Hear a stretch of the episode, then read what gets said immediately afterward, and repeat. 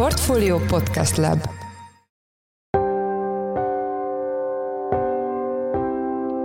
Mindenkit üdvözlünk, sziasztok!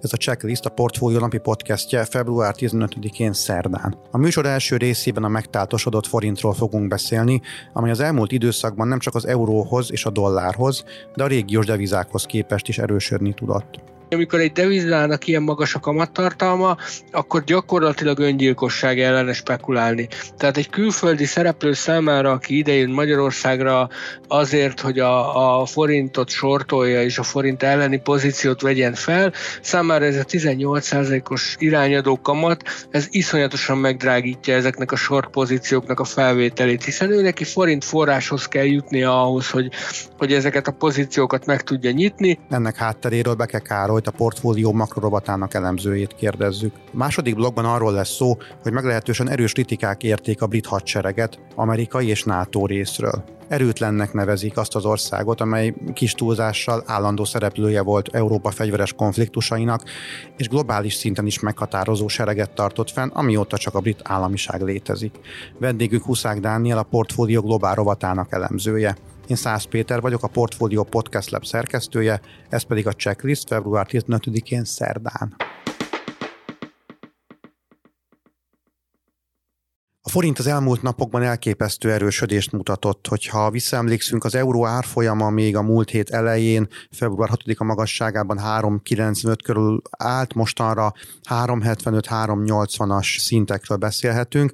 Ha pedig az év elejét vesszük bázisnak, akkor az euróhoz képest a forint több mint 5%-ot erősödött, de hasonlót láthatunk a dollárnál is, illetve nagyon érdekes még, hogy a lengyel zlotyi árfolyama hogyan alakul. Itt van velünk a telefonban Beke Károly, lapunk makroelemzője. Szia! Sziasztok! Kezdjük az euróval. Az első kérdésem, hogyha az okokat elemezzük, hogy honnan kell nézni, tehát hogy inkább a forint táltosodott meg, vagy pedig a közös pénz gyengült. Ugye, ha azt nézzük, akkor inkább a forint táltosodott meg, az euró még erősödött is a dollárral szemben. Tehát ugye ez kettős dolog, elvileg, ha azt mondjuk, hogy az euró erősödik, akkor ez a forint számára rossz hír kellene, hogy legyen, ugyanakkor van ennek egy másik oldala, hogy a dollár erősödése az általában a kockázatosabb feltörekvő piaci devizák, így a forint számára is negatív. Tehát amikor a dollár gyengül és az euró erősödik, akkor az bármilyen furcsán hangzik, de az a forint szempontjából jó hír.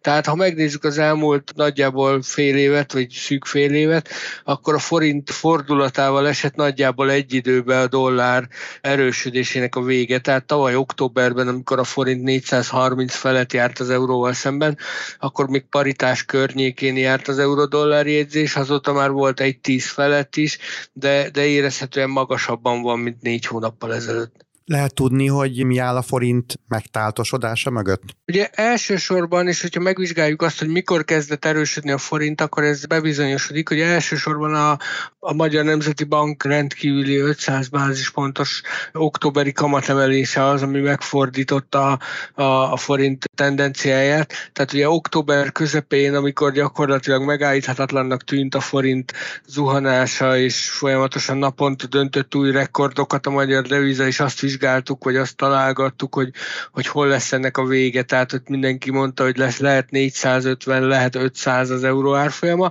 akkor gyakorlatilag az MNB egy, egyfajta ilyen utolsó menedékként úgy döntött, hogy bevezeti az egynapos betéti gyors tender intézményét, ami azóta is létezik, és ennek a kamatát 18%-ra emeli, miközben az alapkamat 13% marad. Ugye először arról szólt a, a jegybanki kommunikáció, hogy ez egy átmeneti intézkedés lesz, amíg lecsillapodik a piac, és picit visszaerősödik talán a forint. Ha jól emlékszem, akkor még az első sajtótájékoztatón, amikor bejelentették ezt a rendkívüli kamatemelést, akkor Virág Barnabás valami olyasmire is utalt, hogy reményei szerint ez csak néhány napig vagy néhány hétig fog tartani, és addig lesz szükség erre az intézkedésre. Ehhez képest eltelt négy hónap, és azóta is 18% az irányadó kamat, tehát nem változtattak ezen az egynapos betéti rátán. Gyakorlatilag minden nap meghirdetik annak rendje és módja szerint ezt a betéti tendert, minden nap változatlanul 18%-os kamat mellett Azt látni kell, hogy amikor egy devizának ilyen magas a kamattartalma, akkor gyakorlatilag öngyilkosság ellene spekulálni. Tehát egy külföldi szereplő számára, aki idejön Magyarországra azért, hogy a, a forintot sortolja és a forint elleni pozíciót vegyen fel, számára ez a 18%-os irányadó kamat, ez iszonyatosan megdrágítja ezeknek a short pozícióknak a felvételét, hiszen ő neki forint forráshoz kell jutnia ahhoz, hogy, hogy ezeket a pozíciókat meg tudja nyitni, forint forráshoz nagyon drágán jut, hiszen a jegybank 18%-os kamatot fizet a betétre, ergo miért adna bárki is forrást egy külföldi szereplőnek ennél olcsóbban, ennél a 18%-nál olcsóbban, és nagyon nagy forint gyengülés kell ahhoz, hogy ez kitermelje ezt a 18%-os kamatot. És ezért van az, hogy, hogy gyakorlatilag a, a, a spekulánsok, a külföldi nagy intézményi befektetők az elmúlt hónapokban tartózkodtak a forint elleni pozíciók felvételétől, és egy elsősorban ez erősítette a forintot. Persze nem szabad arról sem elfeledkezni, hogy tavaly ősz óta meredeken zuhannak a világpiaci energiárak, a földgázára gyakorlatilag a korábbi 150-200 euróról most arra 50 euró környékére zuhant vissza. Ugye ez jelentősen javítja a magyar külkereskedelmi mérleg egyenlegét, a folyófizetési mérleg egyenlegét, tehát azokat a fundamentális kockázatokat és fundamentális gyengeségeket kezeli, amelyek a magyar gazdaságban megvoltak, és amelyek részben indokolták a, a rekordgyenge forint árfolyamot 2022-ben, és nagy részt ennek a két hatásnak az eredője az, hogy most itt tartunk 380-nál, és gyakorlatilag napról napra újabb és újabb kellemes meglepetéseket okoz a forint. Nem kérem, hogy vedd elő a varázsgömböt és jósolj egyet, de azt lehetett tudni akár a technikai elemzések alapján, hogy meddig erősödhet még a forint az euróhoz képest, mondjuk akár a szemünk előtt lebeghetne mondjuk egy 330-as árfolyam. Hát azért azt gondolom, hogy a 330 az nagyon messze van. Ugye, ha technikai szemüvegen keresztül nézzük meg az árfolyamot, csak egy picit visszautalva arra, mondta, hogy mikor volt utoljára 330 az euróforint, most megnézem, ez 2020 elején, tehát ez még, a, ez még a Covid előtt. Én azt gondolom, hogy azért az messze van, első lépésben már az is egy hatalmas eredmény, hogy, hogy sikerült ennyire visszaerősödni a forintnak. A következő hatalmas eredmény az lehetne, hogyha mondjuk a, a Covid idején látott 340 és 370 közötti szintbe tudna vissza korrigálni a, az euróforint árfolyam, tehát még azért ehhez is kellene egy nagyjából 10-15 forintnyi forint erősödés. Ha a technikai elemzés szemüvegén keresztül nézzük, akkor is azt mondhatjuk, hogy egy kulcsfontosságú szinten van most a forint, vagy egy kulcsfontosságú szint környékén. Ugye egyrészt ott van a 383-as támasz szint, amit ugye látszólag már elhagyott a, a forint, ez egy emelkedő trendvonal. Ugye ilyenkor mindig azt szokták mondani a technikai elemzők, hogy, hogy, hogy nem az a fontos, hogy alászúr-e az árfolyam, hanem hogy szignifikánsan alatta tud-e maradni. Tehát a következő napok fontos kérdés az az lesz, hogy a mostani 378 körüli árfolyam az itt tud-e maradni mondjuk a következő egy hétben, és nem megy vissza 383 fölé, ahol ez a kulcsfontosságú támasz van az árfolyamban. Ha ez megtörténik, akkor az további forint erősödés felé nyithatja meg az utat, első körben a 373-as, aztán a 371-es szintek azok, amiket technikailag érdemes lehet majd figyelni. Tehát, hogy igazából most, most egy picit arra várunk, hogy a forint megerősíti ezt a kitörését, amit az elmúlt napokban láttunk, és itt tud-e maradni.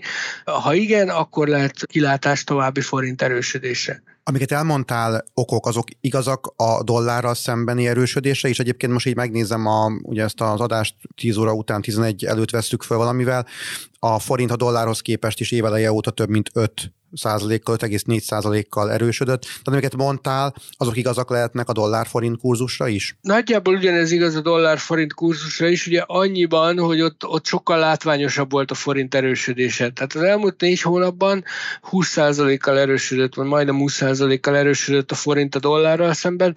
Ez ugye, ahogy mondtam, ez annak köszönhető, hogy nagyjából egybeesett a forint és a dollár fordulata. Tehát amikor a dollár elkezdett gyengülni az euróval szemben, akkor fordult erősödés kevésbé a forint is. Ebben egyébként van párhuzamos mozgás folyamatosan, tehát van összefüggés a kettő között.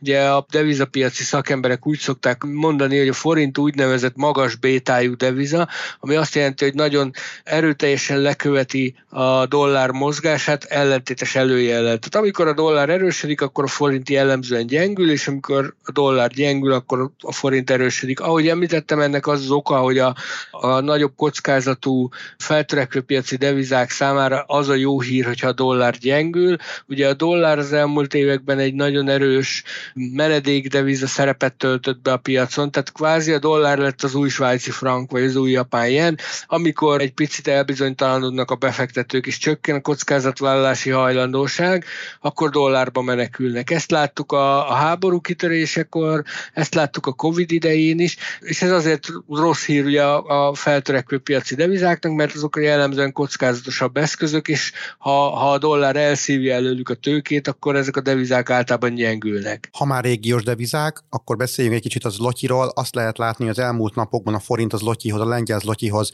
képest is erősödött. Mi ennek az oka? Igen, a forint jelentősen erősödött. Most, hogyha az elmúlt egy hetet nézem, akkor a forint nagyjából 3,5%-kal erősödött az euróval szemben, az lotyi pedig még gyengült is 0,3%-kal, de egyébként a cseh korona is mindössze 0,2%-kal erősödött az elmúlt egy hétben. Tehát azt lehet mondani, hogy a, a, a teljes régiós piacot felül teljesíti a forint, nem csak a lengyel zlotyit.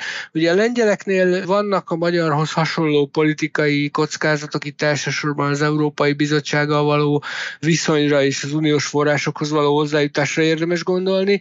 Azt nem szabad elfelejteni, hogy Lengyelországban idén szeptemberben parlamenti választások lesznek, tehát ez is egy extra politikai kockázatot jelent a, a lengyel jegybank számára, illetve fontos hír volt a héten, vagy talán a múlt héten, hogy a, ugyan nem kerül került szóba a lengyel jegybank ülésén a kamat csökkentése, de már önmagában az hír volt, hogy a, a jegybank elnöke kiemelte, hogy nem beszéltek egyelőre a kamat csökkentéséről. Tehát ez arra utal, hogy azért közeleg az az időpont, amikor szóba kerülhet majd a monetáris lazítás. Ez is negatív az Locsi szempontjából.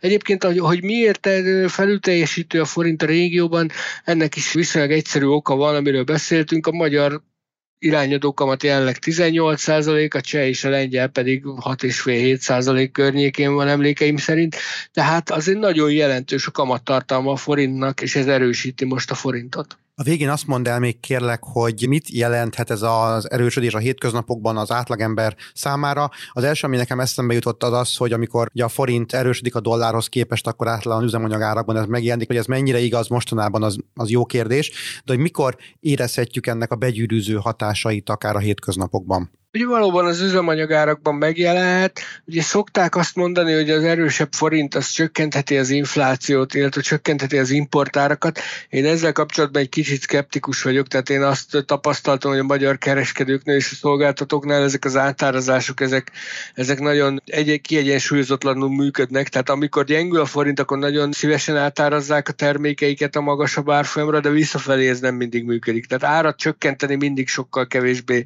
hajlamosak mondjuk a magyar kereskedők vagy szolgáltatók. Tehát én azt gondolom, hogy jelentős inflációs hatása szerintem nem lesz, annyi lehet, hogy megállítja az infláció emelkedését. Valóban az üzemanyagáraknál megjelenhet, hiszen ott ugye van egy képlet, ami alapján számolják az üzemanyagárakat, ez a dollár-forint árfolyamtól is függ, de én más területen nem látok jelentős enyhülésre lehetőséget. Az elmúlt percekben Beke Károly lapunk makroelemzője volt a vendégünk. Köszönjük szépen, hogy ezt mind elmondtad nekünk. Szia! Köszönöm szépen! Szépen!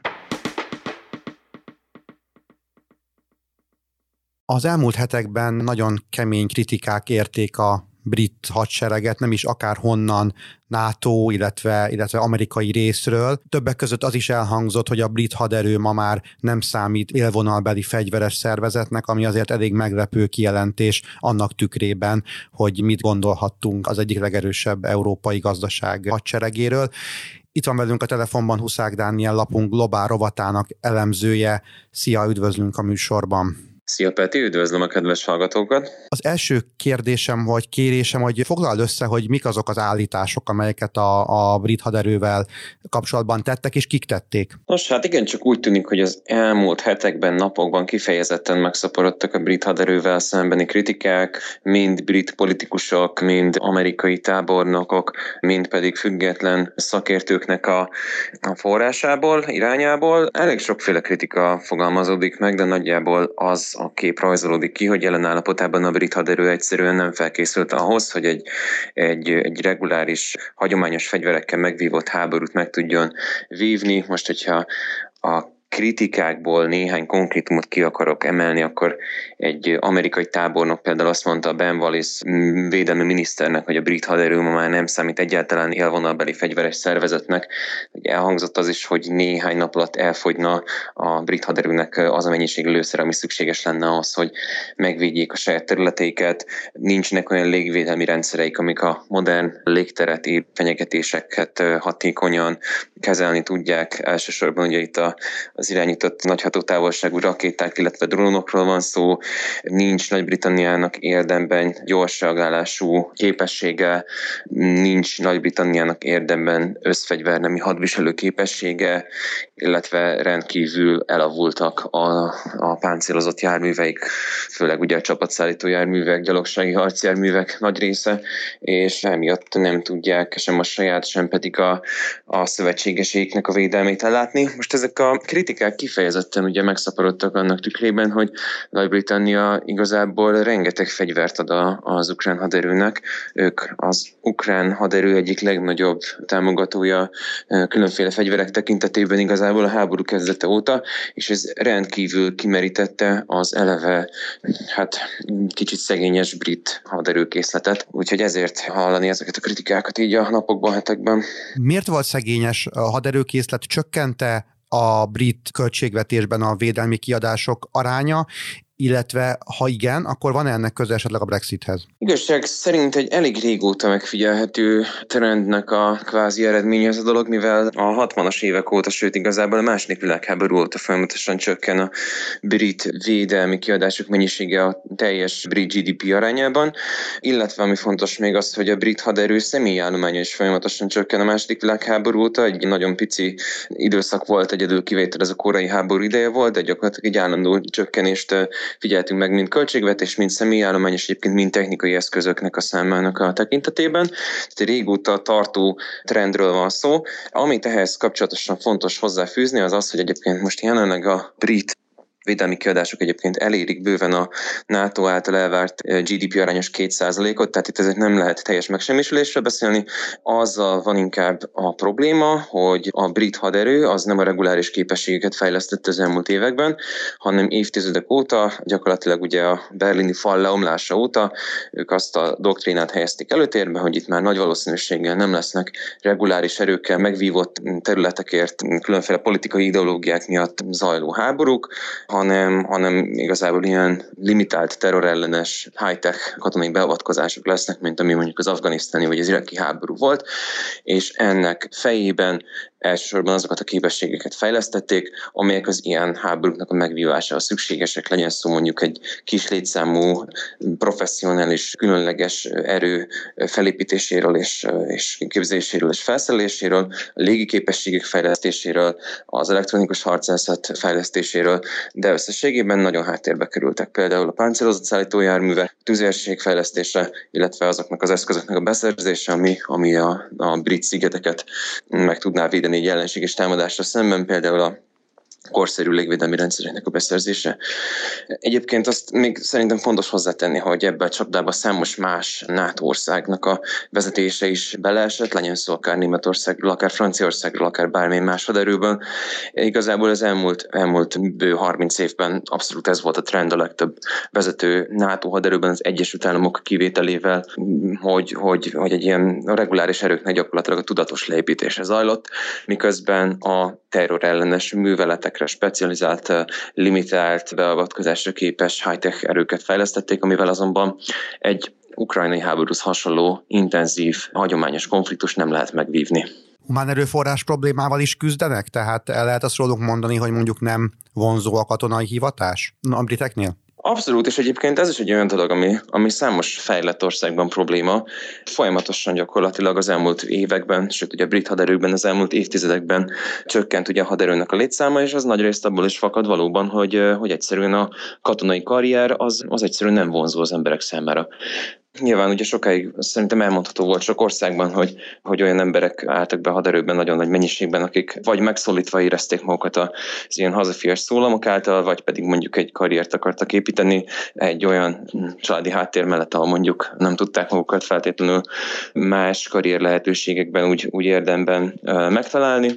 De úgy gondolom, hogy, hogy így a különféle demográfiai változások, illetve ugye a politikai változások miatt is, főleg ugye a fiatalok számára abszolút nem, nem vonzó dolog most már a, a haderőben való részvétel, és ez tényleg számos másik országban is így van. Tehát, hogyha megnézed az Egyesült Államokat, ott is hasonlóan igazából a haderő létszáma az gyakorlatilag folyamatosan leépülőben van, csak annyi a különbség, hogy mondjuk az Egyesült Államokban próbálnak azon dolgozni, hogy így fogalmazok, szexivé tegyék a haderőt, az Egyesült Királyságban ez pedig nem igazán látszik, hogy megtörténne. Egyébként számos más országokban, és ez tényleg probléma. Értjük a kritikákat, de nem hipotetikus arról beszélni, hogy, hogy mennyire tudná egy NATO ország megvédeni saját magát, ha egyszer pont ez a NATO-nak a lényege, hogy erre nem lesz szükség. Tehát senki nem fog egyedül szembenézni egy fenyegetéssel? Ez valamilyen szinten ugye tényleg ez volt az egyik fő gondolat annak, hogy a reguláris erők képességének a fejlesztése nem igazán valósult meg számos NATO országban, sőt azt szerintem ki lehet mondani, hogy mindenki azt várta, hogy ez a katonai szövetség ez arról fog szólni, itt netán valami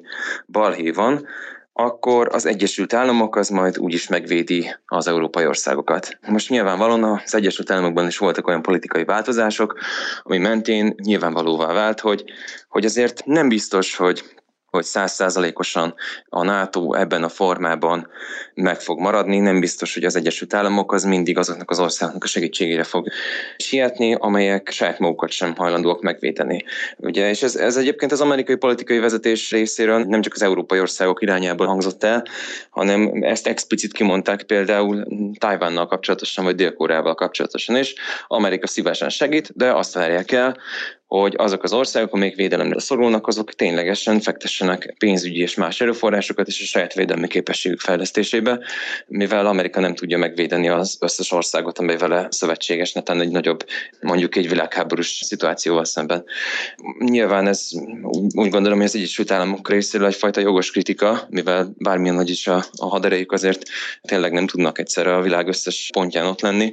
Úgyhogy ezeknek az országoknak valamilyen szinten tényleg tenniük kell azért, hogy a saját nemzeti védelmi képességüket is fejleszik, és erre az európai vezetők is talán a 2014-es ukrajnai események kapcsán kezdtek azért rájönni, főleg ugye a 22-es Ukrajna elleni általános invázió kapcsán ugye számos ország az elég átfogó haderőreformot jelentett be, például ugye a franciák és a németek is, de egyébként Magyarországon is, mert ugye 2015 óta folyamatosan zajlik a magyar honvédség reformja, de hát Nagy-Britanniára visszatérve kifejezetten az a probléma, hogy a kormány az így nem látszik azt, hogy érdemben előre mozdítaná ezeket a, ezeket a reformokat. Tehát ha összevetjük mondjuk egy, egy német reformmal, ott ugye meg voltak határozva konkrét célszámok, konkrét képességbeszerzések, konkrét eszközök, amelyeket fejleszteni kell. Nagy-Britanniában most még arról is kérdés van, hogy egyáltalán ezt a kétszázalékos célszámot ezt növelni akarják-e. Boris Johnson bemondta, hogy két és fél százalékra növelik,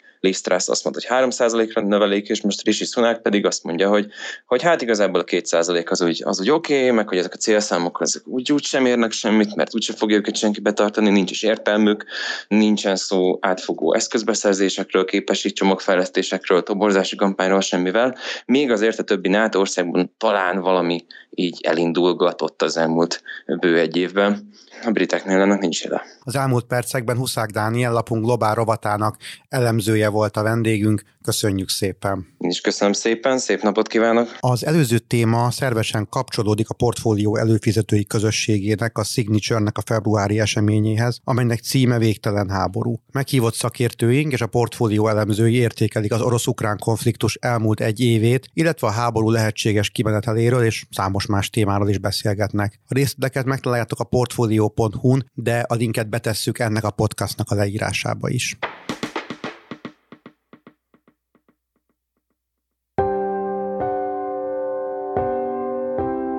Ez volt már a Checklist, a Portfólió napi podcastje február 15-én szerdán. Ha tetszett a műsor és nem tetted volna meg, iratkozz fel a Portfólió Checklist podcast csatornára, valamelyik nagyobb platformon, például Spotify-on, Apple vagy Google podcasten. Ha segítenél nekünk abban, hogy minél több hallgatóhoz eljussunk, értékelj minket azon a platformon, ahol ezt az adást meghallgattad. A mai műsor elkészítésében részt vett Bánhidi Bálint, a szerkesztő pedig én voltam Szász Péter. Új műsorral csütörtök délután 5 óra magasságában jelentkezünk, addig is minden jót, sziasztok!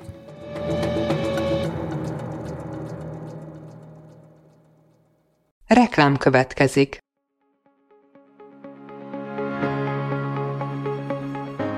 Raúl Müller Lajos vagyok, az Agrárszektor főszerkesztője. Májusban két tematikus konferenciát is rendezünk Kecskeméten az agrofood szektor szereplőinek. A május 22-én tartandó Portfolio Agrofood 2024 konferencia az élelmiszeripari vállalkozások, beszállítóik, a szolgáltató cégek és a kereskedők számára nyújt egyedi betekintést az aktuális trendekbe. A május 23-án megrendezendő Agrofuture konferencia pedig egyedülálló módon tematikus formában foglalja össze a hazai agrárgazdaság fenntarthatósági követelményeit és innovációs lehetőségeit. Jöjjön elő is, részletek és jegyek a portfolio.hu per rendezvények oldalon.